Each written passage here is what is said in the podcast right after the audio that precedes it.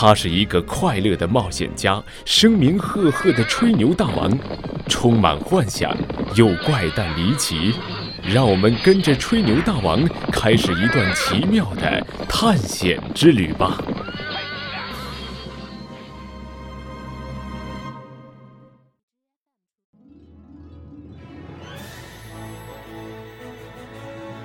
骑乘鸵鸟翱行。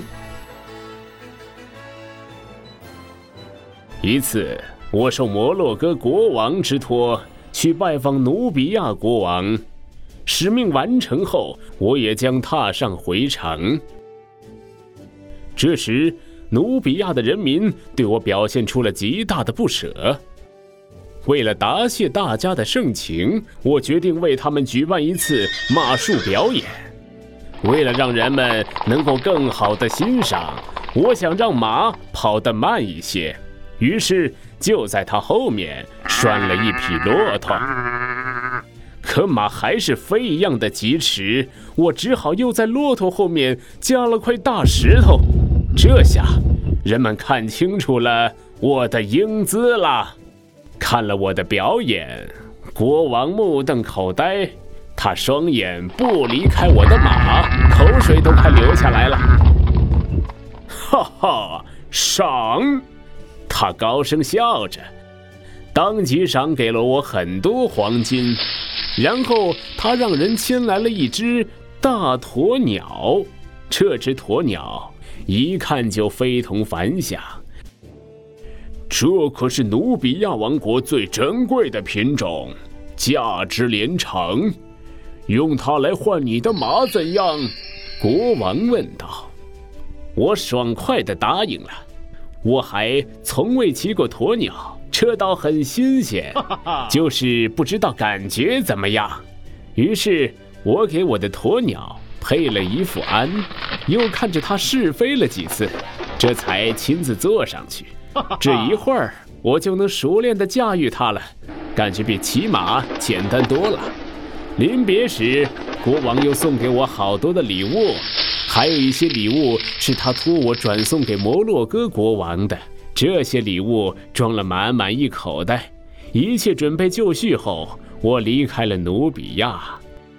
你一定认为骑着大鸵鸟在天空飞翔感觉很好，只是我还不能适应这样的飞行。一开始我差点从鸵鸟身上摔了下来，这主要因为是我的猎狗坐在鸵鸟的尾巴上，它兴奋异常，不停地汪汪叫。可能它从来也没有站得这样高，看得这样远，还可以和云朵嬉戏。但是它得意忘形的样子让大鸵鸟实在忍无可忍了，它猛一翻身，可怜的猎狗猝不及防，一下子掉了下去。我的脑袋嗡的一声，心知完了啊，我亲爱的伙伴，但愿你能有好运。我失去了朝夕相伴的猎狗，我的心情真沉重，有时会产生一种错觉，以为我仍然骑在心爱的马上，忠实的猎狗在前面急速地奔跑着。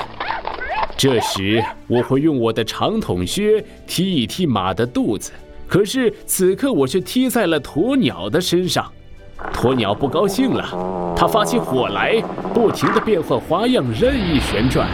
我只好随着它，一会儿头朝下，一会儿脚朝天，来回摆荡。真的是被它折腾惨了。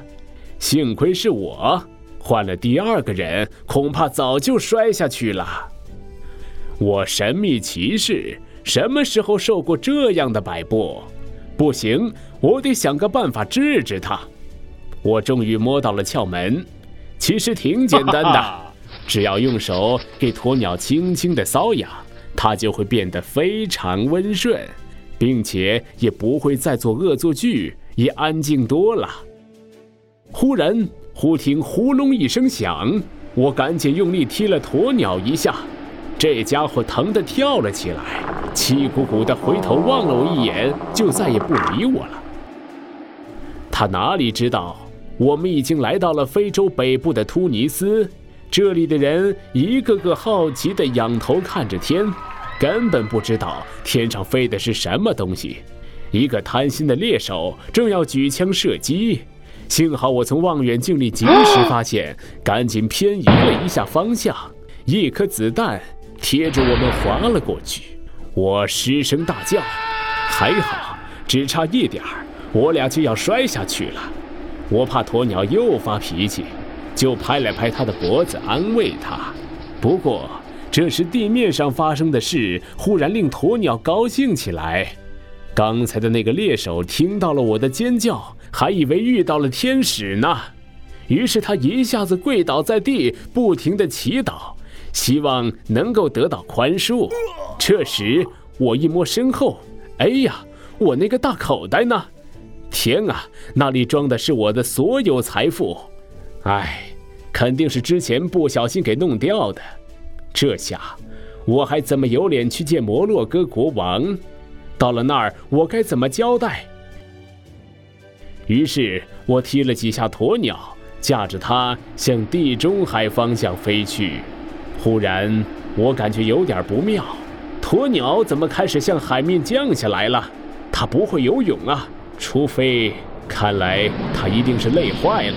我一阵悲哀啊！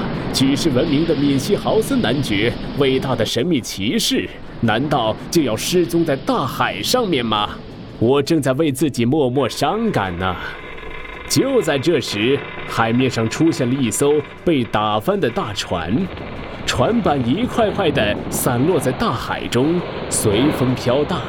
鸵鸟正好落在了其中的一块木板上。这时风也来帮忙了，它不断地把一块块木板吹送到我们面前，就像在水中铺了一段浮桥。